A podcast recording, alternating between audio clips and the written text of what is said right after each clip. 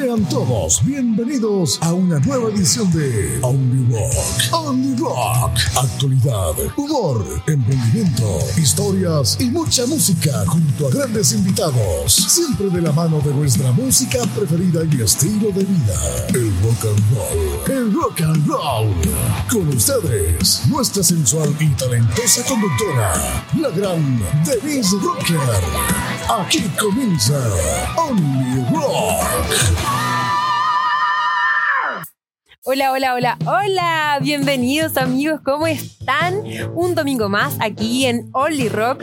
Primero que todo quiero agradecer por la sintonía que tuvimos el capítulo pasado. Tuvimos muchos conectados, hartos comentarios, así que recuerden que el chat está en vivo, así que pueden hablar con nosotros, nos pueden ir opinando, pueden decir qué les parece el tema que estamos tratando, dejar sus opiniones, comentarios, lo que ustedes quieran. Así que muchas gracias a quienes ya se están haciendo el hábito de todos los domingos conectarse con nuestro programa. Por supuesto, como ustedes ya saben, todo esto es gracias al gentil auspicio de nuestros tremendísimos auspiciadores, valga la redundancia, así que si es que alguien no los ha visto o para que nos recuerden, se los vamos a pasar en el siguiente video.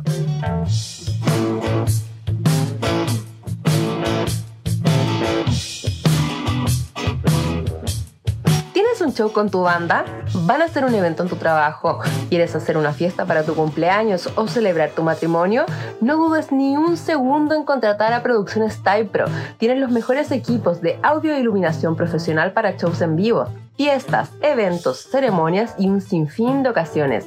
También cuenta con iluminación decorativa para ferias, exposiciones, lanzamientos o simplemente decorar un espacio en tu evento. Visítalos en sus redes sociales @producciones.typro y confía en sus más de 20 años de experiencia. No dudes en pedir tu cotización y transforma tus eventos en un espectáculo único y una experiencia increíble. Y bueno, chiquillos, porque si eres rockero, te tiene que gustar la cerveza. No podía faltar una chelita con nosotros y se hizo presente Cervecería Caleu, la mejor cerveza artesanal de autor de la región metropolitana, ubicados en la comunidad de Caleu en Tiltil. Fabrican sus exquisitas cervezas con agua del corazón de la montaña y los mejores lúpulos. Pide su Imperial Stout en tu bar, restaurante o botillería favorita y deleita tu paladar con Caleu. Además son fabricantes de hidromiel, un brebaje para todos esos vikingos metaleros de corazón, que puedes pedirla directamente en su Instagram, @cerveceriacaleu. Caleu, más que una cerveza, una experiencia. El producto es para mayores de 18 años y se recomienda consumir con responsabilidad. Oigan, chiquillos, les tengo otro dato. Si están buscando un lugar especial para relajarse, divertirse y pasar un momento de intimidad y placer, tienen que conocer Hotel Prat, el mejor hotel para adultos en pleno corazón de Santiago, ubicado en calle Prat 408. Disfruta de sus habitaciones simples, temáticas, con jacuzzi, caño, frigobar y sillón del amor. Cuentan con un servicio de habitación de primer nivel para hacer de tu estadía una cita inolvidable. Así que ya sabes, si quieres quedar como rey o como reina, vayan a Hotel Prat como lo hago yo. Haz tu reserva y síguelos en @hotelprat408. ¡Ojo! Amantes de las dos ruedas y motores rugientes, sin duda tienen que hacer esta parada en su ruta. Iron Horse. Visiten su tienda y taller multimarca ubicado en Larraín 6106, comuna de La Reina. Van a encontrar las mejores motocicletas a la venta, marcas de lujo, vestuario para ellos y nosotras, cascos, accesorios para el piloto y también para la moto. Además, tienen el mejor equipo de mecánicos para reparar o customizar tu motocicleta. Han sido premiados internacionalmente por sus motos personalizadas y modificadas. Algunas de ellas se encuentran en prestigiosos museos nacionales. Así que tu caballo de acero quedará en las mejores manos junto a Iron Horse, lo mejor para tu moto desde 1993. Síguelos en su Instagram, @ironhorse.chile o visita su página web www.ironhorse.cl. Bien, estamos de vuelta. Eso. Entonces, es un aplausito para comenzar con energía. Y tenemos también aquí en pantalla ya nuestro querido Don Gio. ¿Cómo está? Por supuesto, bien. ¿Y tú, Denise? ¿Cómo estás? Muy bien, muy contenta. Qué bueno, te veo cada día más hermosa. Ay, déjame felicitarte porque te ves muy guapa hoy. Muy amable, muchas gracias. Lo único que la cámara engorda, ¿no es que? No. Mentira, la cámara no engorda, engordo yo. Pucha, eso iba a decir, pero... Me rematé el chiste sola. Es que no hay cosa mejor que el autobullying para que nadie te pueda decir nada, ¿cierto? Me parece una excelente técnica. Aquí estamos por lo menos. Oye, todavía estoy esperando los videos pues, de Prat. ¿Qué pasó? Ah, bueno, sí. Hablando de los auspiciadores que vimos recién. Está trabajando en la posedición todavía, pero pronto se viene una colaboración muy bonita ahí. Estuve viendo, estaba cagado de la risa porque te estuvieron mandando alguna historia ahí de... O sea, no historia, pero como una reseña de Prat. Contémosle a la gente lo que pasa es que en el Instagram coloqué que nos comentaran gente que haya ido al hotel alguna anécdota, alguna opinión. ¿Qué les pareció? Y nos llegaron cosas muy chistosas. Sí, estuve viendo. Publicamos anónimamente, por supuesto, las que se podían, sí, pero quedaron varias ahí que no se pusieron, así que yo creo que lo vamos a hacer de nuevo. Oye, para que se animen a contarnos. Para algunos pasteles, por no decir hueones. Ella no trabaja ahí, por si acaso. Ya, sí, una cosa es ser embajadora y hacerle publicidad y otra cosa es que trabaje. Lamento decepcionarlos, pero si ustedes van a Prat, no me van a encontrar ahí. Sí, por si acaso. Yo no trabajo ahí, voy ahí, disfruto de ese hotel, le hago propaganda, pero no trabajo ahí. Así que, por si acaso, para que no se decepcionen, claro. Y tampoco acepto invitaciones para ir, así que, sí, por si acaso, vamos a aprovechar. Llegaron varias invitaciones. Aprovechar ahí los típicos que llegan. Ay, pero ¿con quién voy a ir? Bueno, amigo, amiga, búsquese, baje Tinder, no sé, por la aplicación VIP que anunciaron. Si no vaya solo también, normalicemos ir solo, etc. ¿Por qué no? Pero Gio, ¿cómo alguien va a ir solo al Hotel Prat? Weón, tenís jacuzzi.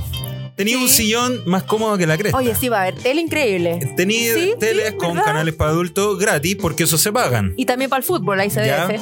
Tenía una ambientación, iluminación terrible bacán. ¿Y por qué no ir solo de repente? ¿Una escapadita? ¿Es como un día de vacaciones? Sí, pues darse un cariñito. No, además, si algún cariñito te vaya a hacer, yo creo. Por supuesto, varios. Sí, pues si no. Además, te dan 2 cortesías. Y si vais solo, son las 2 para ti. Oye, sí. Yo no veo falla en mi lógica, así que... Bien pensado, Don Gio. Mira, pero... ahora se ríen. Después me van a decir que soy un visionario, güey. Vamos a ver que Hotel Prat saque la promo para uno, entonces. Sí. Bueno, Hotel Prat tiene habitaciones muy bonitas y una de ellas me recuerda a Las Vegas. ¿Ah, sí? Y precisamente te traigo una noticia de Las Vegas. Vamos a entrar de lleno a la noticia. Cuénteme, por favor, Don Gio. Porque la banda U2 o U2, más conocida como U2, no YouTube, sino que U2. Yo cuando niña le decía YouTube. ¿YouTube? Sí, es que ella era chiquitita. O U2 y también. Y estúpido. Sí, también. Bueno. La banda U2 reapareció en vivo en Las Vegas. La banda liderada por Bono se presentó el pasado 29 de septiembre en el nuevo super escenario llamado The Sphere. Denise, aquí voy a quebrar un poquito la lectura de la noticia. Qué maravilla del arte, qué maravilla de la infraestructura. Esta weá que hicieron llamada The Sphere, ubicado en Las Vegas, frente a más de 18.000 personas fue este concierto. Luego de varios años de ausencia, como te comentaba, no podían volver de otra forma que no fuera con escándalo y en este tremendo escenario que actualmente es la pantalla más grande del planeta. Realmente es una mega estructura, la cual está recubierta de pantallas LED por dentro y por fuera. Por lo tanto, es un espectáculo para todos, para los que ingresan, ya sea un show que se esté dando afuera, como para las personas que pasean normalmente en Las Vegas, porque de verdad tiene una altura como un edificio de 6 pisos, si no me equivoco, y es una esfera gigante que son puras pantallas LED. Entonces ahí, para las personas que nos están solo escuchando, recuerden que nos pueden ver en YouTube y estamos pasando imágenes de esta mega estructura prendida a las pantallas durante el día. ¿Tendrán ampolletas de ahorro? Yo creo que... ¿La cuenta de la luz? Si hay una palabra que no conocen en Las Vegas, es ahorro. Sí, es verdad. Sí, la banda va a presentar 25 shows en esta monstruosa estructura. Por lo tanto, van a estar un buen tiempo ahí. Cada show con una duración de 2 horas, audio de última generación y efectos visuales increíbles. Dentro de los asistentes a este primer show se encuentran personalidades como Sir Paul McCartney de los Beatles, Oprah, el jugador de básquetbol LeBron James, King LeBron, Dr. Dre, Snoop Dogg y muchos más. Oye, por supuesto. ¿Serán los mismos arquitectos que hacen los puentes de acá del sur? Estoy absolutamente... La... Sí, de hecho lo llamaron. Al del puente Caucao me imagino, porque esa estructura... No, y de hecho contó con la participación, por si no sabía, de un importante arquitecto chileno que fue el que hizo los edificios allá en Viña del Mar, del Socavón. Así que... Pero ahora yo pensé que estaba hablando en serio. Yo ya estaba inflando el pecho, me estaba sintiendo orgullosa. No, que va a haber un chileno ahí, güey. No, bueno, si hay un chileno, le mandamos la felicitación y todo, pero realmente... Pero sabemos que no lo hay. Sabemos que no hay. Bueno, yo tuve el honor, Denise, te cuento, de asistir a los últimos dos conciertos que ha hecho YouTube acá en Chile. Y son realmente unas maravillas del espectáculo. Por supuesto. Es que vos no sabes, de eso sabes. Sí, dentro de los mejores shows en vivo que yo he visto está Roger Waters con The Wall. No con los otros, con The Wall, me gustó mucho. Y después viene U2 con el tour 360 grados. De verdad era una mega estructura también, una garra de cuatro patas gigante que se veía, tú pasabas ahí por fuera del Nacional y también se veía el escenario, con pantallas 360, una pantalla así que bajaba, subía, no, de verdad espectacular. Entonces no había otra forma de que regresara esta banda que en este mega eso, escenario. Me gusta eso, sí, que no escatimen en el perfecto show, en el espectáculo, porque así dan ganas de pagar la entrada, cueste lo que sea que cueste, dan ganas, porque uno sabe que la cuestión va a estar bien invertida. Exactamente. Y esa esfera, porque en el fondo el nombre en español es maravillosa. Es preciosa. O sea, de verdad que... Igual... ¿Desde dónde se verá? ¿No verá algún astronauta que nos cuente si se ve desde el espacio? No sé, no sé si se verá del espacio, pero sí, a veces ponen cosas muy tiernas, muy tiernas. El otro día pusieron un emoji durmiendo. Oh, sí, qué lindo. Y a veces ponen cosas raras igual, porque en una lo pusieron como un ojo y se veía súper tétrico. Sí, lo vi. Como un ojo saliendo a la tierra, así mirando para todos lados, y es súper realista, porque de verdad la pantalla tiene realismo entre... Claro, como que sale ahí, ¿no? Sí. Se pasan igual la ingeniería en esos tiempos. Lo que pasa es que hay buenos ingenieros que salen de buenas universidades. Y hablando de eso, te traigo otra noticia. Cuénteme, Angie. Estudiantes universitarios rentan una madre. ¿Qué? Así es. ¿No una mamá? No, una mamá es otra cosa. Ya. Rentan una madre. Perfecto. Es muy común que los jóvenes se vean en la obligación de emigrar de sus hogares para trasladarse de ciudad y poder estudiar. A veces es porque o dentro de sus ciudades no hay universidades, no hay donde estudiar y tienen que viajar a las capitales, o a veces también es porque justo la carrera que quieren la dan en una universidad en otra región. De hecho aquí mismo pasa. Y pasa un montón.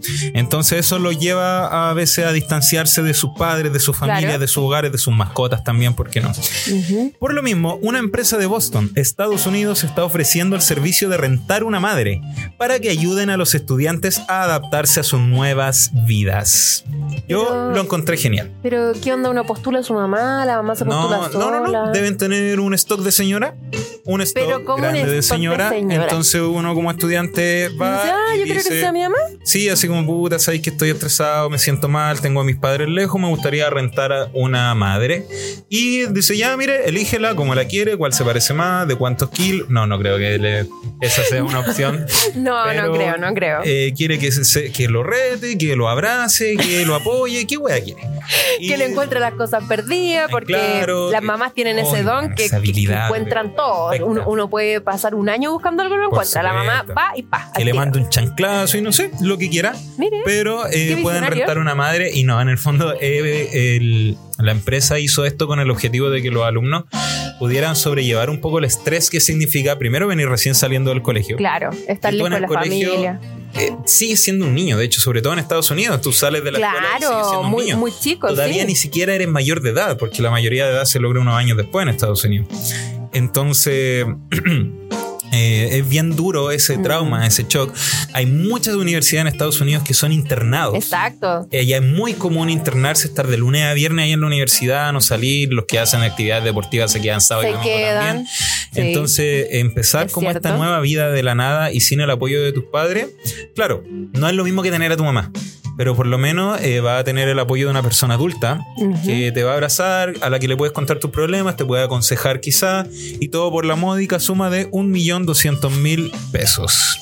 chilenos. ¿En serio? No decía precio, pero se me ocurrió que... No, pero mira, ¿sabes qué? Yo creo que a lo mejor es como anecdótico, a lo mejor, porque si rentan una madre igual es como raro. Yo creo que debe ser como eso, así como tener como el... cuando uno iba en el colegio y tenía el orientador, ¿cierto? Creo que debe ser como un apoyo más de contención, algo más emocional, como tú bien dices, una figura adulta que quizás te escuche, te apoye. Sí. De repente a lo mejor alguien quiere salirse de la carrera o no le gustó, a lo mejor la persona está ahí. Yo creo que en el fondo es como una compañera, porque como que rentar a una mamá, no sé, a mí con una me basta y me sobra, te diré. A mí se me imagina, no sé por qué no han desarrollado más la noticia aún, pero se me imagina que incluso esas madres deben ser profesionales de la psicología también. Sí, ¿no?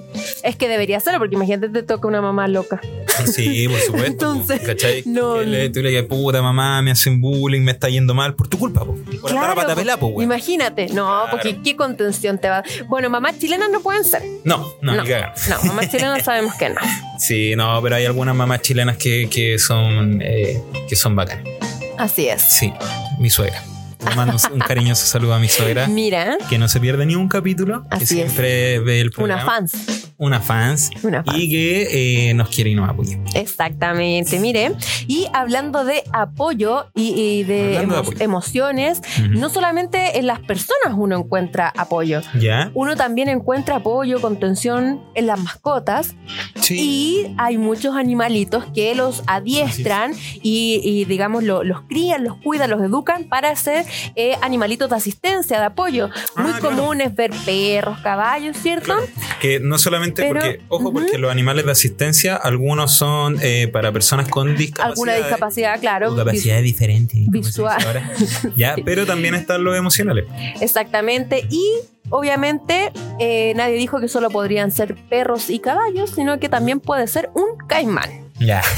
Sí, caimán. Así es. ¿Esto para romper candado? No, pues te estamos hablando de animales, cómo hacer un caimán. Ya, pero trae una noticia seria también. Pues, pero si esto es serio, mira, escucha con atención. Escucha con atención.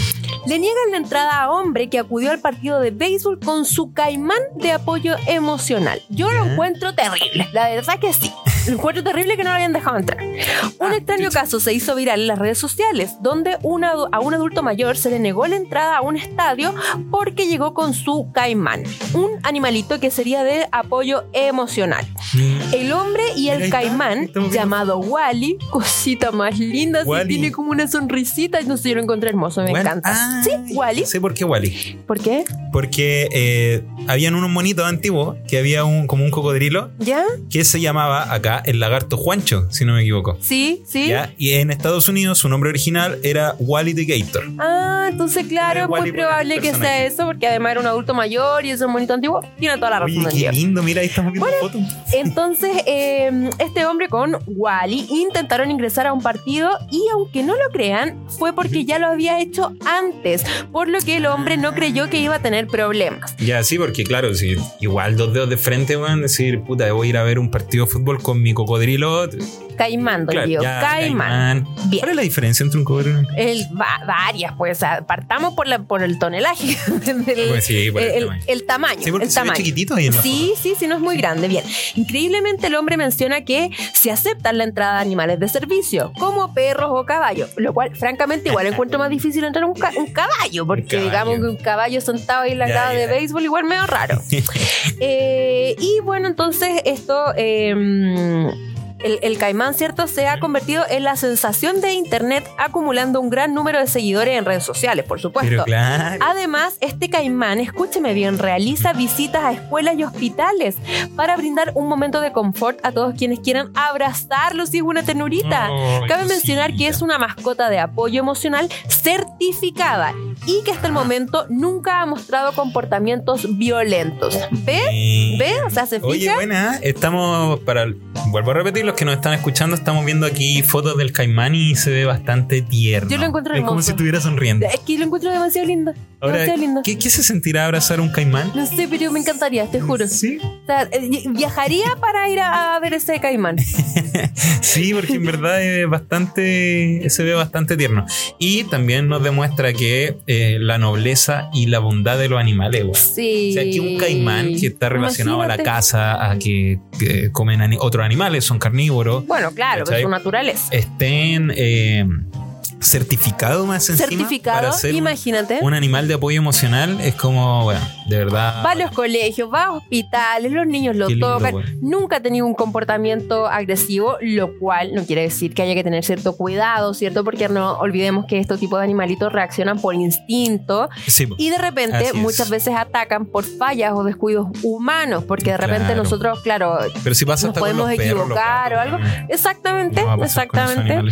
Así que yo lo encontré hermosa la noticia y me dio mucha pena que no dejaran a Wally ver el partido de béisbol, de haber quedado muy triste con su amo. Me parece una falta de respeto, ¿cierto? Tirando oreja para los organizadores. Totalmente, aparte que ya había entrado antes, así que ¿cuál era el problema? Y bueno, así a lo mejor ese estadio puntualmente no así lo admite. Dedito para abajo para ese estadio. Vamos así a seguirlo al Caimán Wally en sus redes sociales a ver en qué terminó todo esto. Lo personal me encantan esos animalitos. Si estamos hablando de esto que ocurrió en Estados Unidos, ajá, y llegó acá Chile, obviamente que los organizadores del partido, de la gente del estadio y todo, ya se enteró de que esto por también supuesto está haciendo revuelo. Entonces yo estoy casi seguro que ya tienen que haberle regalado. Van a cambiar la legislación y haber cambiado. Ahora el hombre que salió a pasear con su toro también va a poder ir a ver el partido de béisbol. También, mientras no lo lleven el auto como lo lleven. Claro, no, es que ese toro no está certificado, así ahí que por eso que ahí está el tema. Oye, después todo toreado. No existe porque este caimán tiene la certificación de animal de apoyo, que es lo mismo que los perritos, no es lo mismo tener un perrito certificado de apoyo que un perrito que en la casa deja puras embarradas. Esa te la manejaba.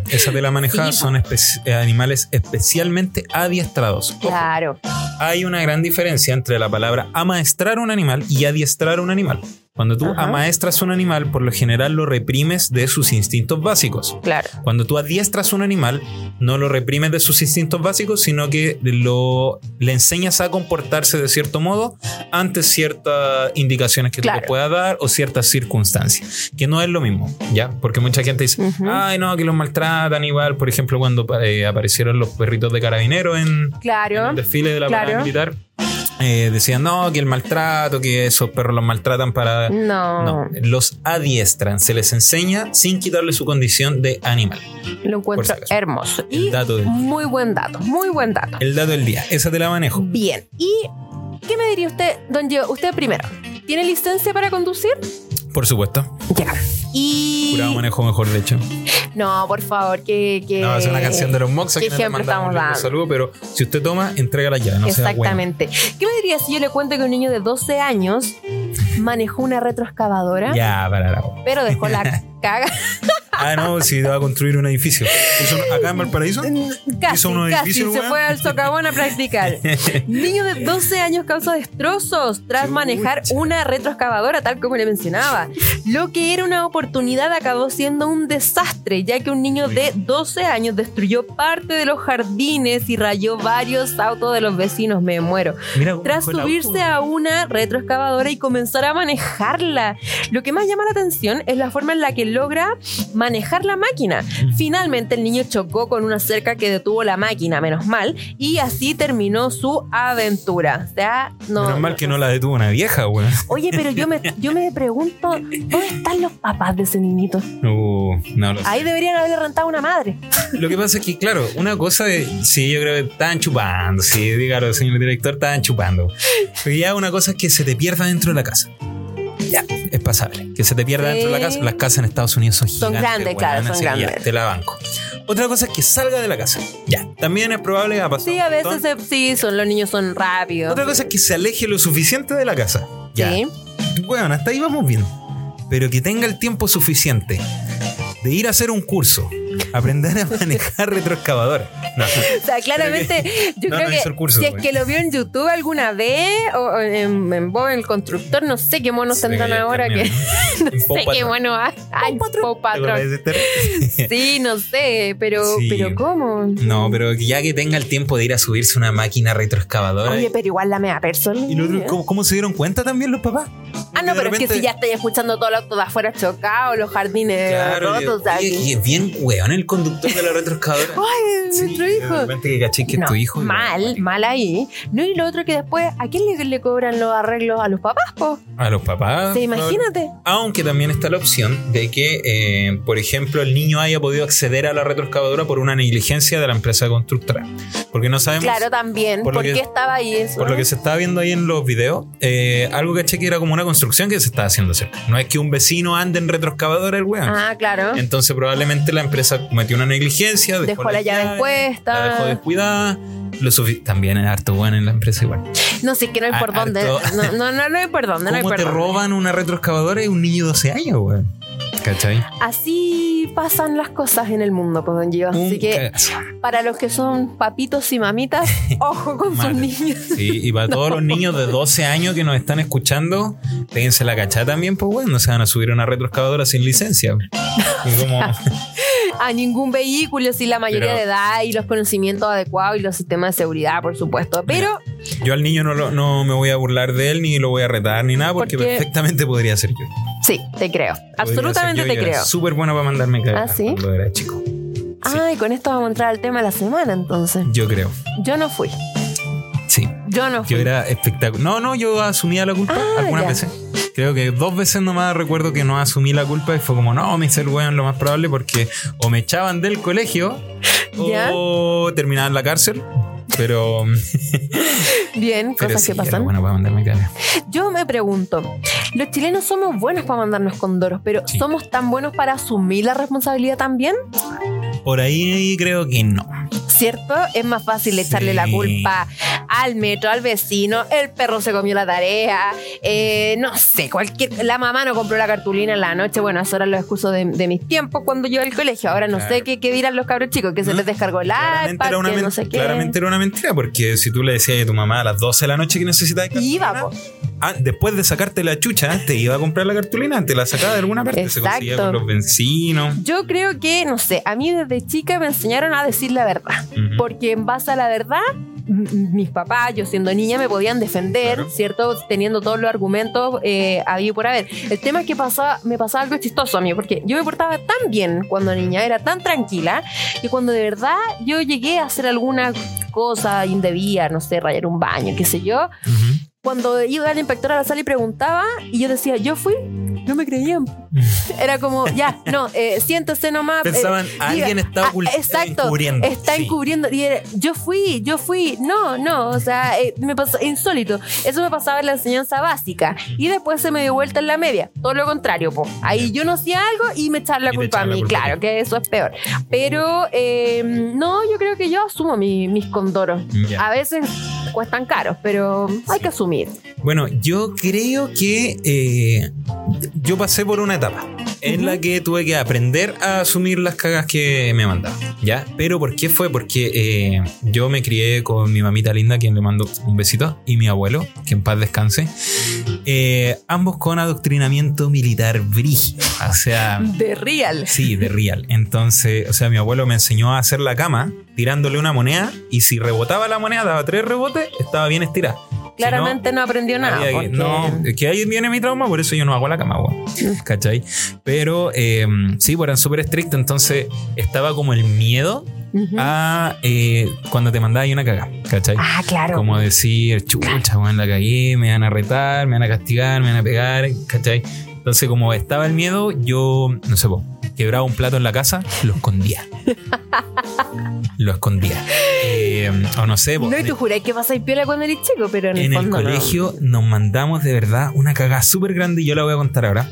Que estábamos en un acto de septiembre. En mi colegio los actos de septiembre iban todos los alumnos, todos los apoderados, se presentaban todos los cursos, y era un colegio para 1200 alumnos. O sea, de verdad era mucha gente. Estamos hablando por lo menos 2000 personas en los actos.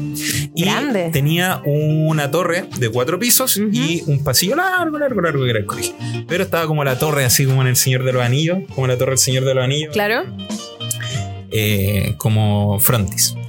Y habían salas arriba, y nuestra sala estaba ahí arriba. Y estábamos en un acto del colegio con mis 2 amigos, Bastián y Matías Falck, que les mando un saludo. Los conozco de toda la vida, y siempre éramos buenos para mandarnos las cagadas. Lo recuerdo muy bien. Y resulta que estábamos en uno de esos actos y se nos ocurrió ver de qué forma, si era posible, que un extintor explotara. Pero no. Estábamos en el cuarto piso. No sabíamos si podían explotar o si solamente se activaban por la activación, pues, ¿cachai? Entonces el Falck, Matías Falck, sí, weón, tú asume la culpa. Agarró un extintor y empezó a decir: no, yo vi un video en YouTube y la weá que decía que sí podían y todo. Nosotros, no creo. Ya, la weá es que empezamos a hacer las pruebas mientras estaban los actos abajo, la gente, habían stand y weá. Y este weón lo hizo explotar. Explotó, salió, pero a la chucha. Y del cuarto piso hacia abajo, por todo el colegio, empezó a caer una nube de humo blanco que llegó al colegio y a los invitados y apoderados de ceniza, weón. Ahora, ¿tú crees que yo quería asumir ese ni cagando? Mira, nos hicimos los weones hasta el día de hoy. Si yo ahora, o sea, si mi director está viendo esto, le pido disculpas. Agradezco en parte que tu santo abuelo esté descansando en paz, porque se levantaría de la tumba para venir a sacarte la cresta. De hecho, yo creo que del más allá me va a venir a pegar una patada en la raja, porque claramente. Porque sí, yo espero a tu mamá que le cortemos el internet, que no vea esto, sí, porque no, mi mamá tampoco sabe, así que la vamos a bloquear ya del canal de YouTube, porque sí, pues fue una cagada. Oye, grande. Pero brígido. Entonces, ¿y qué pasó después? No, que la cagá en el colegio, gente tosiendo, personas y niños de kinder intoxicados con la weá, se acabó el acto. No, realmente quedó la cagá. ¿Y ustedes qué hicieron? ¿Se asustaron? Sí, estábamos cagados de miedo, obviamente. Más encima estábamos todos blancos, pues bueno, éramos los únicos responsables, así que menos mal que estábamos con la ropa con la que bailamos. Entonces fuimos, nos cambiamos ropa, nos limpiamos así el pelo, nos lavamos bien las manos, toda la weá, y nos hicimos la weá. Olímpicamente. Después de eso, pusieron cámara en el colegio. O sea, hasta el día de hoy hay cámara. Me acordé de otra cagada que nos mandamos. No sé si tenemos programa para todos. Con esta terminó. Estábamos precisamente en una sala del cuarto piso. Estábamos con otro amigo, con el bicho, el GB Jones, que también le mando un saludo. Y el weón no se le ocurrió nada mejor que empezar a wear como en la ventana. La cerrada la abría. Era de estas corredizas. La cerrada la abría. Y de repente él empezaba a moverla y dice: está temblando. Y la empezaba a mover y a hacerla sonar. Y en una, weón, no se le ocurre nada mejor que moverla fuerte, decir terremoto. Y cuando la empuja con la mano, cae la ventana del cuarto piso. La torre del cuarto piso daba hacia afuera, hacia la calle, hacia la Gran Avenida. Dios mío. Puta, ya di mucha información. Colegio 4 pisos en Gran Avenida, ya van a cachar cuál es. Todos van a saber qué día van. La ventana cayó. Y justo cayó, se hizo pico. Y al ladito había una señora que iba pasando. No le pasó nada, por favor, dime que no le pasó nada. Pero la ventana se demora un segundo menos en caer. O sea, cae un poco. Claro. Y le cae encima. Hasta el día de hoy tú pasas por afuera del colegio y está enrejado completo, parece una cárcel, weón. O sea que gracias a ustedes, gracias a nosotros, ahora el colegio mejoró mucho, weón. Mejoró mucho cámara, la seguridad. No, te pasaste, nos cabros chicos terremoto ustedes. Pero sí, bueno, volviendo un poquito al tema, yo creo que sí, que los chilenos somos buenos para echarle la culpa a otras cosas y no decir, sí, weón, sé que yo me atrasé, yo boté la ventana, yo exploté el extintor y asumo las consecuencias. Hasta ahora, 20 años después. Parecido, sí. Todavía estoy aprendiendo, ha sido un proceso largo. No te puedo creer. ¿Qué te parece, Denise, que en Japón hay un ritual de suicidio, perdón, no sé si puedes decir esta palabra, de desfenestración, que se llama el harakiri? Ya. El harakiri formaba parte del bushido, el código ético de los samuráis, y se realizaba de forma voluntaria para morir con honor, en lugar de caer en manos del enemigo y ser torturado, o bien como una forma de pena capital por aquellos que habían cometido serias ofensas o habían sido deshonrados. Mire. La cultura japonesa promovía que si tú cometiste un error, tenías que asumirlo al nivel de que tenías que hacerte un harakiri, que era el harakiri, agarrar una espada y listo. Sablazo en la guata. Listo. ¿Qué me decís? O sea, ahí se ve el contraste de las culturas, de cómo en Japón están muy acostumbrados a decir yo cometí el error, yo cometí deshonra, y acá en Chile no decimos los huevones, le echamos la culpa a otra cosa. No sé, yo encuentro que claramente son un poco extremos. Claramente no debería ser así. ¿Por qué llegaste tarde? No, te imaginas, ya no habrían personas en nuestro país, pues sería un país desolado, deshabitado. Pero no, yo encuentro que de repente si uno se equivoca, o sea, es humano equivocarse, pero es más humano reconocer los errores, pedir disculpas, pedir perdón, no 20 años después quizá, pero idealmente disculparse. Y de repente uno le embarra por distraído, porque se olvidó, porque se equivocó, qué sé yo, pero hay otros condoros que sí son más graves, como por ejemplo, no sé, pues atropellaste a alguien curado manejando. Eso no es un error, pues eso es ser un estúpido, un negligente, ¿cachai? Pero un error, por ejemplo, sacar una foto con la cámara y que tenga el lente puesto. Claro. Jurar que sacaste todas las fotos. Esas cosas pueden pasar. Pueden pasar. Y creo que nuestro invitado que viene nos puede contar más sobre eso. Pero por supuesto, porque en este programa también tenemos artistas audiovisuales, artistas musicales, tenemos de todo, de todo. Ha sido como súper amplio el espectro de invitados, han sido artistas musicales, artistas audiovisuales, emprendedores. Claro que también son artistas, porque para confeccionar ropa y todo eso, de hecho, también son artistas que confeccionan ya sea joyas, pulseras, su propia ropa, lo que sea, así que me gusta. Así que vamos a estar en una súper entretenida conversación, Don Gio, así que lo invito para que pase atrás de cámara y disfrute de la conversación que voy a tener con Carlos Navarro, que es un tremendísimo fotógrafo, que nos va a venir a contar un poquito de quién es él, qué hace, unos proyectos, y trae un dato súper bueno para todos los que quieran incursionar en las fotos, en el modelaje, sin ser modelo, para cualquier persona, así que se tiene que quedar hasta el final de la entrevista para que escuche esos datitos, Don Diego. Así que yo me despido. Muchas gracias a todo el público por la sintonía que nos dieron en el capítulo pasado. Recuerden que pueden seguir viendo los capítulos en el programa, en el canal de Capital Rock Media en YouTube. También estamos en Twitch, estamos en Spotify como Only Rock. Nos pueden encontrar en las redes sociales, en Facebook, Twitter, Instagram, Tinder, OnlyFans, Arsme, todas las plataformas. Exactamente. Nos pueden encontrar como Capital Rock Media y Only Rock. Muchas gracias, Denise Rocker. Una vez más, ya nos acercamos al final de esta temporada. Queda poquito. Con mucha tristeza, pero yo estoy contento porque ha sido un programa maravilloso. Hemos recibido harto apoyo, tanto del equipo como de las personas que lo ven, las personas que han participado también.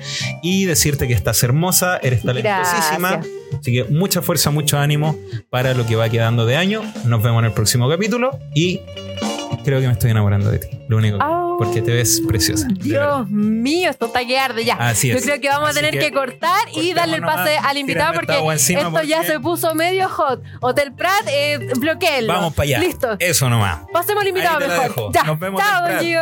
Chao. 17, güey.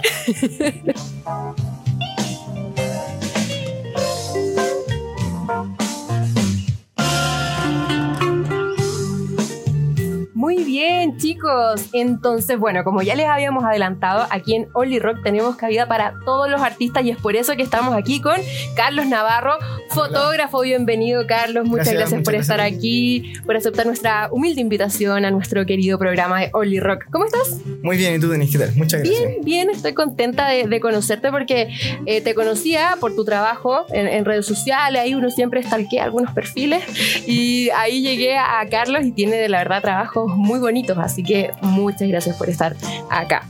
No, igual gracias a ustedes por la invitación y por estar, por poder contar un poco de lo que estoy haciendo actualmente. Exacto, eso queremos, conocerte un poquitito. Sabemos que hay algunas fechas, algunas cositas interesantes que de repente ahí también a alguien se puede entusiasmar, así que vamos a estar conversando de todo esto acá en esta entretenida entrevista, como siempre. Son todos nuestros entrevistados los mejores. Oye, Carlos, cuéntanos de ti, quién eres, cuándo o cómo empezaste en el mundo de la fotografía. Cuéntanos un poquito para que la gente también sepa quién es Carlos Navarro. Sí, obvio. @perspectiva. Ay, síganlo. Después de la P, un punto. Perspectiva. Lo vamos a estar dejando acá abajo en todo caso para que ustedes también lo puedan ver y lo puedan seguir. Te cuento un poco, básicamente como en resumen, ¿ya? Sí. Yo de formación fotógrafo, me fui haciendo un poquito con la práctica, pero siempre he trabajado en publicidad, ¿ya? Ah, perfecto. De profesión soy publicista, llevo más de 12 años trabajando. Tengo una agencia independiente Y paralelo me dediqué ahora a la fotografía ya hace un poquito más de casi 2 años, un año y medio más, promedio exacto. ¿Ya? Donde dije, bueno, quiero yo hacer la foto ahora, voy a tomar la cámara. Tenía experiencia de trabajos digitales. Exacto. ¿Ya? Por ahí se ven algunos en el Instagram, algunas composiciones digitales, donde siempre me ha gustado eso. O sea, desde que trabajo en publicidad he trabajado con imágenes, retoque. Claro, porque es súper ligada una cosa con la otra. Claro, sí, sí. Entonces dije, bueno, quiero hacer mi estilo personal un poquito. En el sello, en las fotos se nota. Y dedicarme para ello a eso. Claro. Como me va, y hasta ahora va bien la cosa. Va bien. O sí. sea, tenido por piano, como se dice. Esperemos que sea así. Sí, absolutamente. Si los trabajos, bueno, y vamos a estar pasando imágenes de tus trabajos. Tienes fotos demasiado artísticas, muy bonitas. Creo que salimos un poco de lo que se ve comúnmente hoy en día en las redes sociales, sobre todo, que es como harta chiquilla con poca ropa y sería eso, claro. Todo el arte es bonito y no tengo nada en contra de eso, menos yo, o sea, que descaro sería. Pero vemos que Carlos tiene otras cosas. Te he visto fotos de esculturas, te he visto chicas como con maquillaje artísticos, de películas. Sí, sí, eso verdad. Es como tu sello parece, ¿no? Sí, últimamente me estoy haciendo esta sesión de foto estudio y es donde yo quería llegar en verdad. Yo partí con, obviamente una parte con fotos de más de calle que no las desmerezco para nada. Una foto muy linda, muy limpia. Sin equipo, ahí trabajáis solo con la luz del sol y tenéis que jugar. Claro.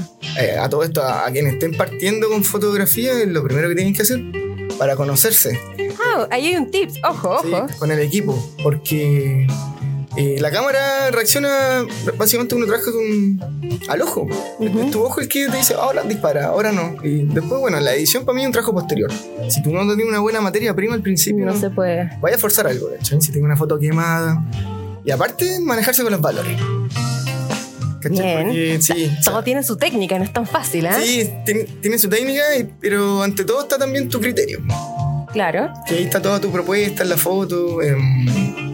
Y como te digo, es como una escalera. Yo por lo menos partí así. Foto más de calle, como te comentaba. Buscando ricos lugares. Claro.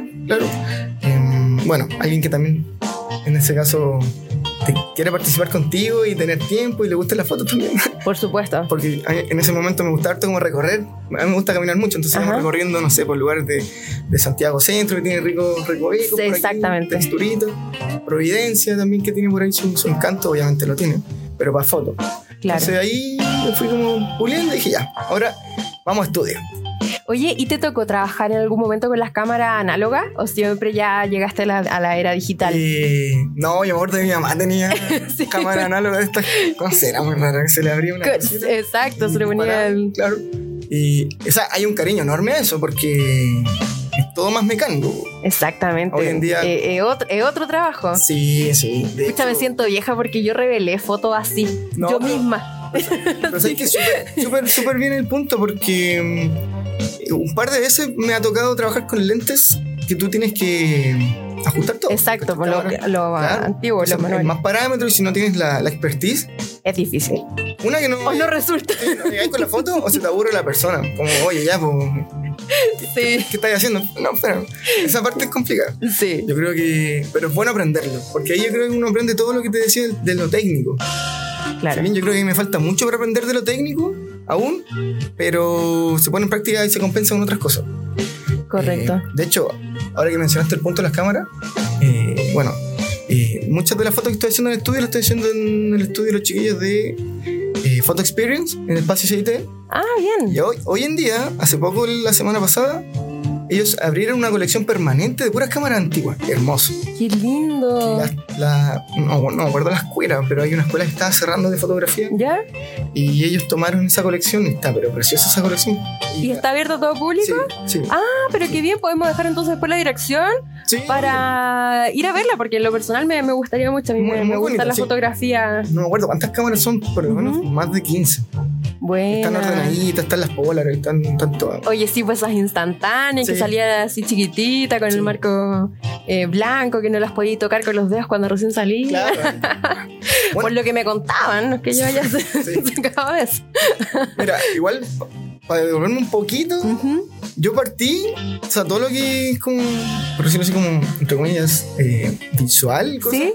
Yo partí en un colegio técnico gráfico. ¿Ya? Eso tenía que ver con que yo... ¿No sabía que existía algo así?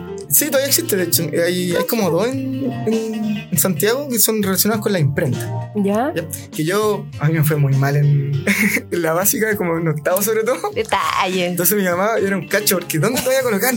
Con tu promedio malo. Y yo... Que era un colegio artístico. Claro. Pero no me preocupé de buscarlo bien. Bueno, en octavo tampoco no sabía dónde iba la micro. No, pues si en octavo uno tiene 13 años, ¿qué vas a ver? O sea... Y de repente me pasaron una lista de colegios. Me estoy yendo bien atrás. Ajá. No importa, dale. Vale, ¿sabes si me tengo que...? No, tú tranquilo. Y... La entrevista es tuya, así que te cuente lo que quieras. Ya. Entonces, buscaba los colegios, de repente, arte gráfica. Y dije, artes, listo, vamos a eso. Postulé todo el tema, me fue bien. Y después cuando entré, me di cuenta que obviamente yo hacen un proceso de puertas abiertas donde te muestran el colegio lo que es. Ya, perfecto. Que un colegio industrial y todo el tema.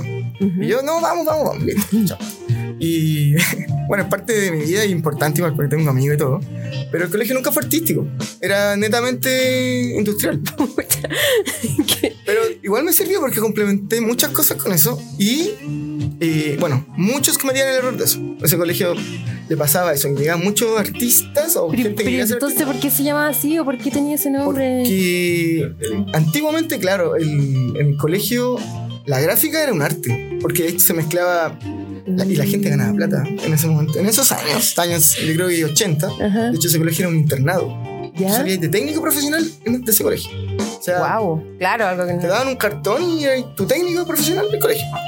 Que era bueno para ese tiempo. O sea, obvio, la gente, por supuesto. Servía. Sí, no, y la gente salía del colegio y listo, a trabajar. Ahora tienen que tener 14 magíster, 7 sí. Doctorados. O sea, igual era un técnico, pero te servía. Sí, pues, obvio. Bueno, y ahí en general fueron mis primeras también, que le tengo mucho, no quiero hacer publicidad, nada, la marca, pero fueron mis primeros acercamientos con los computadores con la manzanita. Ah, ya. Para mí. Pero moderno, por el colegio. O sea, es que más que moderno están obligados.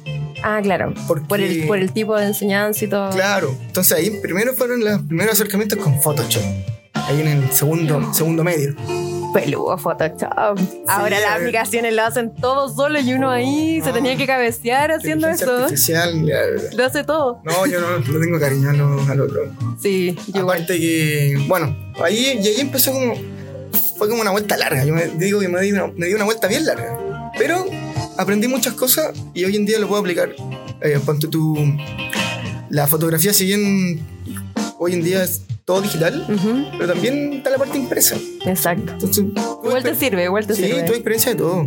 Oye, y de pura coaching pack, ¿cómo te fue en la media? ¿Sabes que me fue súper? ¿En serio? Sí. Ah, qué bueno. Mira, te voy a acordar los promedios. 5-5. ¿Ya? Lo quiero presumir. Ah, bien. 5-5. Ahí humildemente. Sí. 5-8. Y lo digo con orgullo. Después 6-1 y terminé con 6-4, 6-5, me acuerdo en cuarto. Ah, pero te fue espectacular. O sea, si en octavo te iba mal después, pero el colegio no me preparaba para la PSU. O sea, no, porque estaba enfocado a otra cosa. Cuando entraba al colegio, lo primero que te decía, aquí su hijo... Aquí no. No va a la PSU. ¿Cachai? Como la primera cuestión. Ya. O sea, no, pero viene igual. Sí. Qué bueno. Y después entré a trabajar en imprenta. Trabajé 6 años en imprenta. Y ahí saqué la carrera de publicidad en vespertino. Ah, qué bueno, o sea, igual te sirvió. Tuviste la base y todo eso. Sí. Oye, qué buena. Y tú, ahora que estás entonces en el mundo de la fotografía, pero que también tuviste esos estudios, ¿tú consideras que un fotógrafo ya, digamos, de la media o profesional es necesario que tenga otros conocimientos? Marketing, edición, de repente publicidad. Yo creo que, o sea, todo suma, pero también en función de tu objetivo. O sea, si es una foto recreacional y ya... Bueno, está bien tener los conocimientos de la fotografía, pero si tu idea es ser fotógrafo 100% 24/7, yo creo que si tienes que tener como un enfoque más marquetero, sea como sea, en ese sentido. Tanto como tú como marca, porque tú también soy una marca. Exactamente, ese es tu trabajo. Claro. Y ahora además yo creo que siempre hay que estar como al corriente de las modas, porque ahora se publicita todo mucho con Reel. Entonces, claro, los fotógrafos hacen fotos, pero también hay que entrar a hacer las videos. Entonces, siempre tienen que estar como avanzando, pues, para no quedarse atrás. Sí, no, si puedes, tienes que estar ahí como... Sí, pues, y eso pasa muy rápido, por lo que está de moda hoy día, a lo mejor el próximo mes ya es obsoleto. Sí. Y así, muy rápido. Bueno, ahí hay varios temas, porque también está el tema de... que no quiero llamarla como competencia, pero también la gente se hace sus fotos y tiene sus gustos. Claro. Y competís contra el celular. Claro. Entonces, de repente, y los filtros. Y los filtros, y así empezamos. Y ahora todos tienen, o gran parte de la gente tiene Photoshop y Lightroom en su celular. Entonces es fácil como, oye, papá, así me gusta más. Claro. Y está bien porque son gustos. Claro. De hecho, me ha pasado harto, o sea, bueno, parte de... Y lo conversamos con los chiquillos igual. El tema de... Bueno, yo hacemos fotografía publicitaria. Eso tiene un objetivo. Claro. Y tienen que cumplir eso. Y acá el objetivo... Igual hay un objetivo, pero es distinto. O sea, el objetivo que yo hago con las sesiones de fotos es que la persona que estoy fotografiando le gusten las fotos, que la usen. Claro. Es como... Ese es mi objetivo, pero... Tengo que también tratar de descifrar los gustos de la persona. Exacto. O vamos conversando. Me gusta mucho eso porque también es como un desafío para mí. Claro, porque me imagino que de repente igual hay gente que es más tímida o de repente gente que a lo mejor es muy hiperventilada o gente que a lo mejor quiere verse mucho como el filtro y a lo mejor no cacha que no se puede, no sé. Sí. Tener tu tacto ahí cachando. Sí, no, y creo que en ese sentido también ha sido muy bueno porque yo también me tengo que soltar. Claro.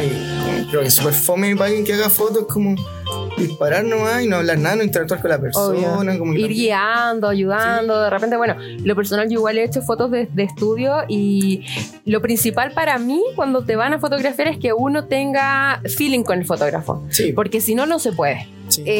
No se puede porque es algo bien personal, igual es íntimo. De repente que te digan ponte así, de repente te sacan tu mejor lado, pero de repente no. Entonces de repente en una foto dicen, no, eso por favor no.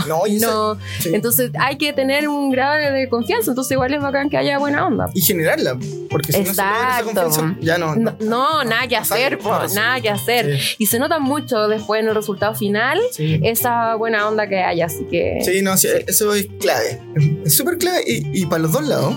Por supuesto. Los dos tenemos que tener la disposición, la voluntad y la buena onda. Sí, porque de repente de probar algo, pues a lo mejor de repente uno no tiene la idea, el fotógrafo te puede guiar y de repente uno dice, oh, sí, buena idea, o no, entonces igual, bueno. Sí. Oye, y hablando un poco de la estética de tus trabajos, Carlos, yo te vi muchas fotos, tanto de hombres como mujeres, pero tienes bastante temática como oscura, religiosa o antirreligiosa. ¿De dónde parte ese gusto? ¿Ese es como tu estilo personal de música? ¿Solo te gusta la visual de eso? Cuéntanos un poquito de todos. ¿Ya? Mira, últimamente estoy haciendo mucha sesión de fotos un poquito más con el estilo más dark. Sí. Me encanta. Creo que se preocupan mucho también de la estética. Sí, absolutamente. Entonces, eso para mí es muy atractivo en lo visual también. Es bonito. El resultado es muy, muy lindo. También me ha tocado trabajar con... La mayoría son más chicas. Y todas muy buena onda en ese sentido. Como te decía, logramos conversar. Para mí es un complemento. Correcto. ¿Sí? Para también yo poder, como decías tú, dirigir y de repente no quedarme con la inquietud de no pedir algo, porque de repente teníamos todo, teníamos las luces, teníamos el outfit, teníamos, no sé, la actitud, pero yo no lo dije, entonces me quedé con eso, no lo hice. Claro. Entonces eso es clave también. Y sí, mira, los estilos míos fotográficos, yo trato de no cerrarme, creo que si algo me ayudó también dentro de todo de trabajar en publicidad es eso.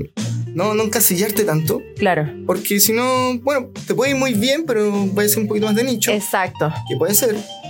Pero dejáis fuera quizás otros estilos que también son ricos, son agradables o los disfrutáis retratar. A mí en general me gusta mucho el retrato. Creo que es una foto muy, muy, muy técnica, muy limpia. Capturáis algo en un momento, una instancia. Y eso es lo que estoy tratando de hacer harto retrato, a veces también cuerpo entero, a veces le metemos un concepto, una idea. Correcto. Hasta esculturas te he visto yo. Sí, es que ese es como un proyecto paralelo que de repente lo voy a mencionar después de pasar a este tema? Sí, dale. No hay problema. Sí, entonces como te decía, me gusta mucho este estilo más, la foto un poquito más, como decía, más oscura quizás, pero que no por eso no es bonita, no tiene estética, tiene un concepto atrás, ¿cachai? Y me ha dado muy buenos resultados, hemos logrado muy buenos resultados. Sí, te hemos visto unos trabajos muy muy bonitos con, había como una cosa como un circo dark, no recuerdo el nombre exactamente, que era como una chica con candelabros, que te vimos ahí en tus redes, harta sesión como de chicas muy caracterizadas, como de época, o sea... Sí, harta producción. No, y también hay, y ahí donde yo también, bueno, me quedo encantado, es con el detalle que le dedican también. Claro. O sea, es súper en serio todo. Por supuesto. Los maquillajes, el make-up. Sí, increíble. Nivel pro, ¿cachai? De hecho, yo quedo cautivo así, oye, bacán. O sea, oye, pero las chiquillas llegan listas, se maquillan ellas, vienen con todo el set de personas que las ayudan. ¿O te ha tocado de todo? De los dos. Ya. Porque hay veces que, quizás no lo mencioné, pero igual la idea mía era acercar la foto estudio a personas más, claro, más comunes. No tienen por qué modelo. No, por supuesto. Pero, o sea, me refiero a un modelo de productora, esas cosas. Claro, del estereotipo. Claro, pero sí acercar todo el, por decirlo así, entre comillas, profesionalismo y el equipo técnico, ¿cachai? Y ponerlo a disposición de fotos de personas. De cualquier persona, claro. Más naturales, ¿cachai? Entonces, claro, hay gente que tiene más contactos con, no sé, me ha tocado últimamente trabajar con equipos donde viene la maquilladora, ¿cachai? Ay, viene la chica con todo el acting y ya el vestuario. Yo quiero ser la producción en sí, 100% completa, oye, entretenido. Bueno, se pasean hasta las productoras. Claro. Yo tengo que puro no embarrarla. Como, oye, la tensión ahí. Sí, no, sí, después me suelto también. De repente estoy como... Me imagino, claro, porque de repente igual son desafíos. Sí, o de repente tanta gente ahí. Se pasan chascar, de repente bueno, funciona la luz, no sé. Claro. Estás con la tapa en lente, así. Cosas que pasan. Sí, pero eso pasa menos, en todo caso. Me pasó una vez. Ah, pero pasó. Sí, pero le pasó hasta los mejores. Sí, así que... pero nada. Detalles. No, es fácil de darse cuenta. Claro. Oye, y algo estuvimos viendo en tus redes sociales que están publicitando el día del outfit. Cuéntanos un poquito de eso, qué se trata, porque lo encontré demasiado entretenido, así que contémosle a la gente para que a lo mejor también se motiven los que no saben. Ahí. Sí, ojalá se motiven, esperemos. No, sí se van a motivar. Sí, pues a ver, cuéntanos un poquito de eso. ¿De dónde sale la idea de partida? El día del outfit nace un poco justamente lo que hablé anteriormente, de acercar la fotografía de estudio a toda la gente que quiera fotografiarse. Bueno, voy a meter la mención entre medio. Por supuesto. El 21 de octubre, o sea, este mes, esta es la última semana de preventa, porque lanzamos una preventa. Perfecto. Se nos han inscrito varios ya, sí, pero nosotros tenemos cupos limitados, porque esto es de 10 a 18 horas en el Espacio CIT, Photo Experience, ahí es el estudio. Esto es barrio Concha y Toro 38, por si acaso. Anótenlo. Es fácil, se bajan en República y caminan 2 cuadras. Y aparte van a disfrutar de un barrio muy bonito, muy lindo. Correcto. Y después se pueden pasar a tomar alguna cosita. Por ahí en República han contado que hay harto antro. Después de las 6 podemos ir a hacer un grupo. Claro, ¿viste? Mira. Sí, panorama redondito. Es bueno terminar una sesión de fotos con una chica. Claro, para relajarse. Para contar las tallitas. Claro. Sí. Y bueno, como te comentaba, se van a armar sesiones promedio media hora, ¿ya? Ya. Que obviamente tiene un valor de inscripción.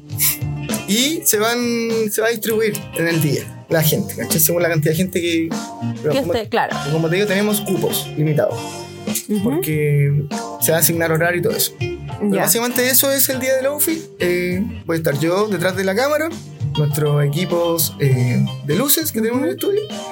Y yo voy a entregar las fotos después editadas a las personas. Perfecto, en formato digital.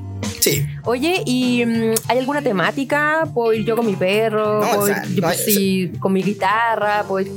Justamente esa es la idea, no tener temática. Ah, ya, súper. Por ejemplo, yo en el video que grabamos con Marcelo, que Marcelo es la persona de Espacio CIT. Ya, perfecto. Señalamos que es la idea que vayan todos todas con sus mejores outfits, estilos dark, más moda, estilo vintage. Si querés llevar a tu mamá, es el momento para retratarse en un estudio con rica iluminación y eso. Ay, qué entretenido. Uh-huh. Está dando vueltas y también pueden aprovechar, bueno, también cosplayer, súper recontra invitado. Claro, por supuesto, el momento de tener fotos profesionales. Sí, y lo otro era el pre-Halloween. Ah, pueden llevar su disfraz si ya lo tienen listo. Y fotografiarlo, ¿cachai? Una buena instancia también. Oye, qué entretenido. ¿Y te quedan cupos todavía?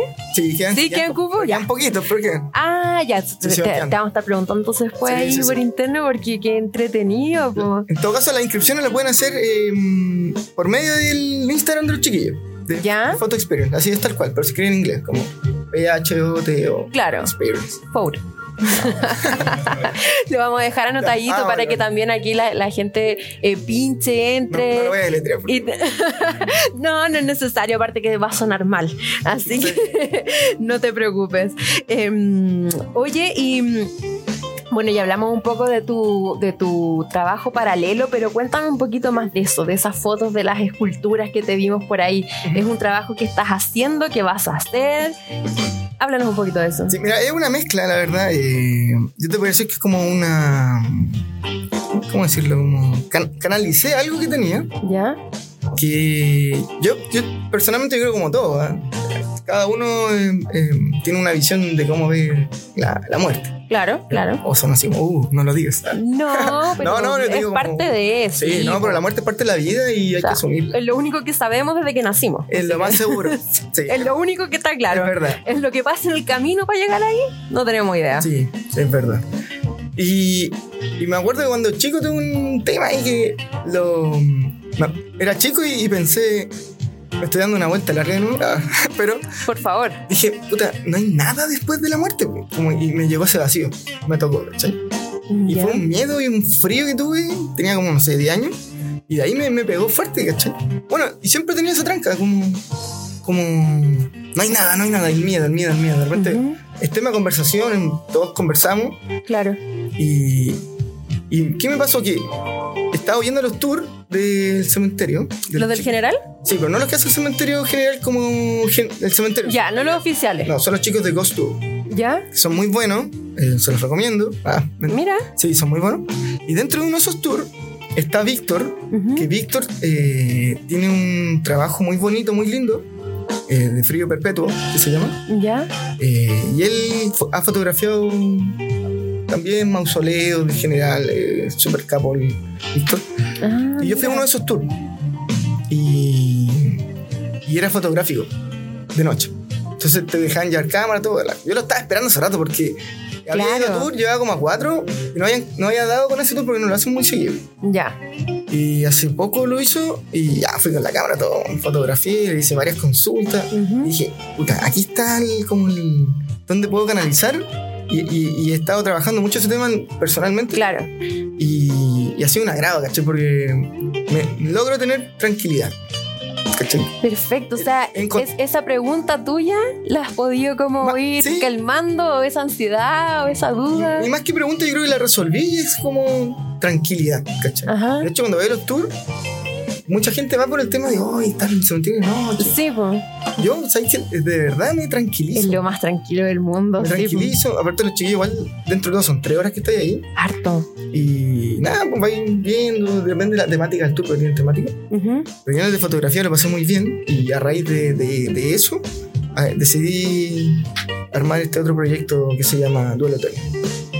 ¿Y en ese vas a estar trabajando netamente tú solo en algo personal, así como yendo a distintos cementerios, quizás? Sí, es la idea. Yeah. Es la idea. Ese proyecto es súper nuevo. Entre comillas, no sé cuánto llevo, como 4 o 5 meses, quizás un poquito. Yeah. Y voy haciendo el registro porque el cementerio, aparte de todo, es hermoso. Es precioso. Como dicen, es un museo al aire libre. Es hermoso. Tiene historia, tiene unos mausoleos preciosos de data, no sé, no te imaginas. Muchos... Bueno, parte de la historia, presidente. Bueno, de hecho, me voy a tomar un segundo para decir aquí abiertamente que son unos imbéciles los que van a protestar para el día que sea y lo rompen y lo rayan y todo, porque esa no es la manera. Eso que tenemos ahí en el cementerio es cultura. Sí. Para bien, para mal, cada uno tendrá su punto de vista, su opinión, es completamente respetable, pero yo creo que respeto se gana con respeto, y la verdad es que a mí en lo personal me gusta mucho ese cementerio. Por familia tengo gente que trabajó ahí en el cementerio. Un otro muy bonito, y la verdad es que es muy triste verlo cuando lo destruyen, porque son obras de arte que no encuentras en otro cementerio, no existe otro cementerio como ese. Sí. El católico quizás se asemeja un poco, aunque es un poco más tétrico, es otro estilo, sí. Pero los parques, por ejemplo, esto ahora no se parecen, no tienen nada que ver con lo que teníamos en general. Yo creo que ahí hay algo que no nos hemos dado cuenta que tenemos que cuidar más. Sí, sí, es verdad. También es un llamado, justamente yo me sumo a eso. Sí. Y el católico, bueno, casi todos dicen que es más tétrico, y en verdad lo es. Sí. Pero también es muy digno de conocer, ¿eh? Por supuesto, absolutamente. Tiene una experiencia. Sí, otra arquitectura completamente distinta. Claro. Es como vertical ese cementerio. Y es como a veces interminable también, porque uno cree que termina, no termina. Y después de un patio tiene otro patio y otro patio. Y bueno, igual es grande. Sí. Bueno, y a todo esto el tema, como para cerrar eso. Ajá. Es en el fondo naturalizar la muerte y acercarla a algo cotidiano. Eso es como en resumen todo, y lo que me llevó y lo que logré canalizar en eso, y apreciar el arte que tiene, porque igual es arte del cementerio, por una necrópolis. Pues sí, de hecho yo creo que acá en Chile nosotros, los santiaguinos sobre todo, desaprovechamos ese cementerio, porque sin ir más lejos, en Argentina, el cementerio de la Recoleta, hay un montón de guías, un montón de tours, todos los buses turísticos que tú tomas para conocer la ciudad te pasan por el cementerio. Es parte de. Sí, o sea, pasar por el cementerio. O sea, no puedes no pasar a verlo, aunque sea sacarte una foto ahí afuera, y está bien cuidado. Es mucho más chiquitito que el general. O sea, es gigante. 6 hectáreas. Enorme, imagínate, el de la Recoleta es un par de manzanas, nada más que eso. Sí. Pero está bien, está limpio, la gente estuvo, hay mucho turista, de repente, claro, yo voy al general no tan seguido, pero rara vez yo creo que he visto un turista ahí, porque no está potenciado, creo yo. Sí. O sea, la gente no sabe. Qué hermoso. Es maravilloso, de verdad que sí, es algo. Ahí tiene además varias entradas, pues está, bueno, el acceso del metro, que es como el más fácil, pero ese otro acceso que está donde están esas esculturas, es que el que es por La Paz. Esa es la entrada principal. Eso es maravilloso. De hecho, ahí entraba eso fue el nombre. ¿El cuartel? La carta. Bueno, de hecho, es lindo. Me motivé y también llevé, tengo una pequeña de 10, y también era el tema de, no quiero que vayan a los cementerios solo cuando se te muere alguien, sobre todo el general. Claro. Porque hablamos, parte de la cultura. Entonces, la llevé en una instancia de, aquí no se murió nadie, no hay tristeza, vamos a ver cultura. Oye, qué buena instancia. La llevé, ¿sabes qué? La experiencia fue muy buena, porque igual fui con la cámara. Entonces ella también se suelta un poquito. De hecho, la foto que tengo me la hizo ella. Entonces, Josefina, le expliqué todo el tema. Y fuimos viendo la escultura. En principio estaba media tensa, después se soltó. Claro. Empezó a entender también eso, porque creo que es importante eso. O sea, como hablábamos anteriormente, es cultura, hay arte. Si bien tiene un objetivo, ¿cierto?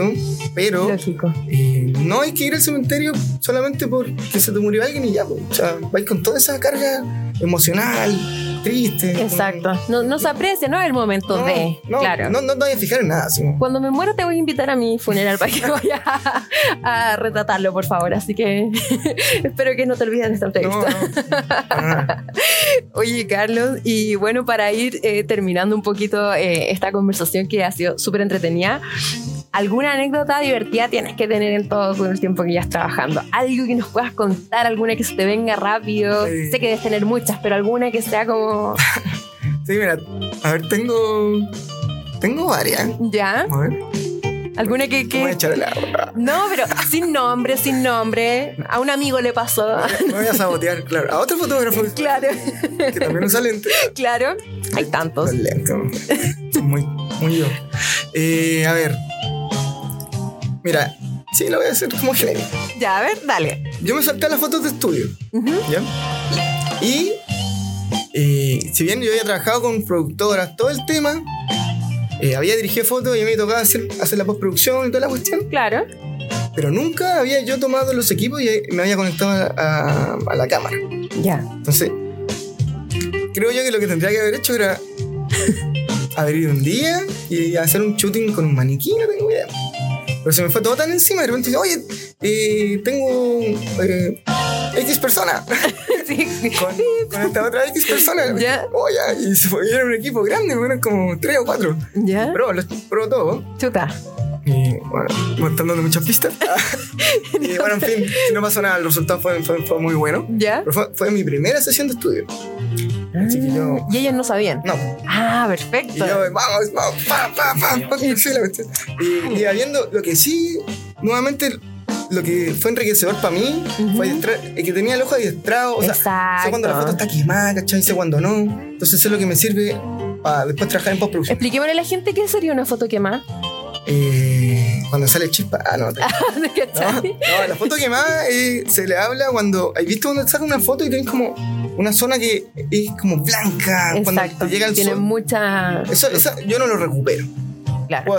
Puedes tener la aplicación que queráis, aunque capaz que ahora con la inteligencia artificial te reconstruyan ahí. De hecho, sí lo hace. Photoshop sí lo hace. ¿Te colocáis? No, reconstruir piel lo va a hacer. Pero técnicamente la foto está arruinada. Ya. Por mucho que yo quiera, está arruinada. Perfecto. Y eso se deja. Tiene una alta exposición. Eso es todo.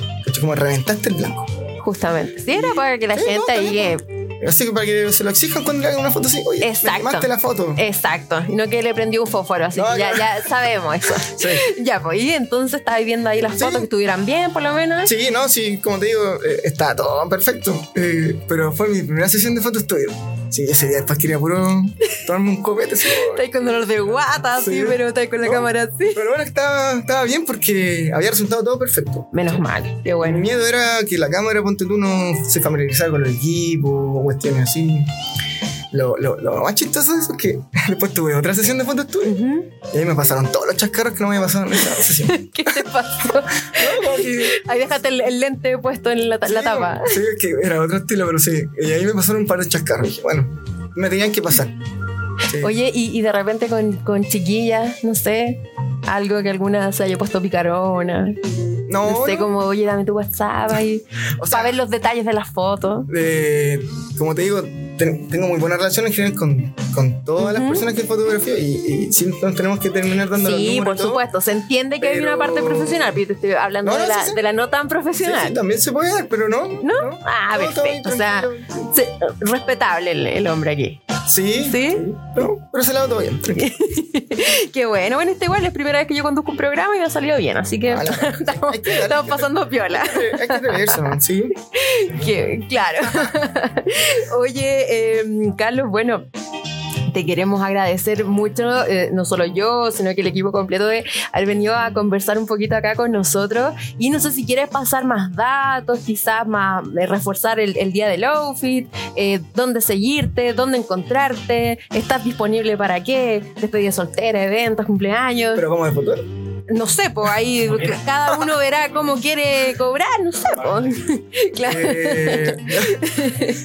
Bueno, antes que todo, agradecer también a ti y al equipo también por la oportunidad y la entrevista. Muy bacán. Muy buena la experiencia y la oportunidad. Qué bueno, nosotros encantados. Así que eso por un lado, y lo otro era así: el día del outfit, voy a volver a recordarlo. Por favor. El 21 de octubre, para todos aquellos que quieran tener una linda foto de retrato, con su mejor, obviamente, outfit, da igual, todos los estilos, están nuevamente cordialmente invitados. ¿Dónde va a ser esto? Va a ser en Espacio CIT, Photo Experience, un estudio ubicado en barrio Concha y Toro, creo que no dije el número, Concha y Toro 38, a pasos de Metro República. Perfecto. Y se pueden inscribir porque tenemos preventa, última semana de preventa, se termina esta semana, después viene el precio normal. Los valores, bueno, están puestos en el post, pero la preventa está a 15.000. ¿Ya? Ay, pero súper buen precio. Muy accesible, muy accesible. Súper buen precio, chiquillo. Creo que hay que aprovechar porque quienes sabrán un poco de sesiones de fotos saben que no, ese valor no es fácil de encontrar. No, sí. Así que está bien regalado el día, hay que decirlo. Así que hay que aprovecharlo. Sí, ¿qué día cae? Sábado. Sí, sábado. Ya, y la idea es que se inscriban luego para también puedan tener los horarios, ¿ya? Porque correcto. Hay un horario asignado, ¿cachai? Porque es una jornada que se le asigna a la persona ese horario. Para poder. Sí. Y la idea es que vayan más o menos, yo creo también, como es cortito el rato de media hora, que tengan la idea clara, quizás de repente que les digan lo que quieren. Sí, claro. Para que sea más ágil, ¿no? Sí, y sí, bueno, eso se habla con la persona, pero yo les voy a recomendar por lo menos que estén media hora antes. Claro. Entonces, un tema de maquillaje, algún ajuste que tengan que hacer, que lo puedan hacer antes, cosa que el momento que tengamos lo aprovechemos al máximo y eso.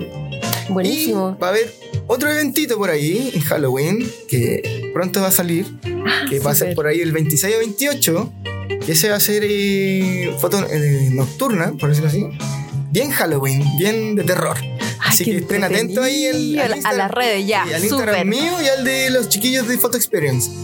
Así que ahí también se viene un... Lo vamos a estar revisando entonces, sí, porque vamos a estar ahí mirando, que aquí tenemos un amante de todo lo de terror aquí en este equipo, así bien, que vamos a estar ahí muy atentos con nuestra directora audiovisual. O sea, está bien terrorífica, la verdad. Pero maravilloso, así que se vienen cositas, como nos gusta el terror, nos gusta el terror. Está bien, hay que disfrutarlo, también tiene lo suyo. Así que bueno, Carlos, muchísimas gracias por haber estado aquí, se me pasó volando el tiempo, la verdad es que me entretuve mucho y bueno, esperamos seguir viéndonos, quién sabe, ahí en una sesión de fotos, espero que antes del funeral. Y a todos ustedes, amigos, muchas gracias por conectarse, gracias por estar nuevamente un domingo con nosotros. Recuerden seguirnos, activar la campanita, darnos me gusta, comentar lo que quieran, todo nos sirve, nos suma y nos ayuda a seguir creciendo, así que nos vemos el próximo domingo, un besito, bye bye. Only Rock fue presentado por Producciones Type Pro, sistemas de audio e iluminación profesional para tus eventos y espectáculos en vivo. Además cuentan con iluminación decorativa y circuitos eléctricos para ferias, exposiciones y festivales. Cotiza en sus redes sociales @producciones.typro y asegura la mejor calidad técnica en tus eventos. Iron Horse, tienda y taller multimarca dedicados a la venta de motocicletas, accesorios, reparación, custom garage y lo mejor en vestuario para el mundo biker desde 1993. Premiada internacionalmente en todo el mundo por sus motocicletas personalizadas. Visítalos en Avenida Larraín 6106, Comuna de La Reina. Cervecería Caleu, la mejor cerveza artesanal de autor elaborada en la comunidad de Caleu, con aguas del corazón de la montaña. Deleita tu paladar con sus variedades de cerveza e hidromiel y pídela en tu botillería o restaurante preferido. Cerveza Caleu, más que una cerveza, una experiencia. El producto es para mayores de 18 años y se recomienda consumirla con responsabilidad. Y Hotel Prat, el lugar perfecto si quieres vivir un momento de pasión y relajación, ubicado en pleno centro de Santiago. Disfruta de sus habitaciones temáticas con jacuzzi y el mejor servicio a la habitación que harán que tu estadía esté llena de placer. Ubicado en Arturo Prat, 408, Comuna de Santiago. Bajo el alero de Capital Rock, el sonido del rock nacional. Y junto a la gran Denise Rocker, han presentado Only Rock. Las opiniones vertidas en este programa son de exclusiva responsabilidad de quienes las emiten y no representan el pensamiento de nuestros auspiciadores ni de Capital Rock.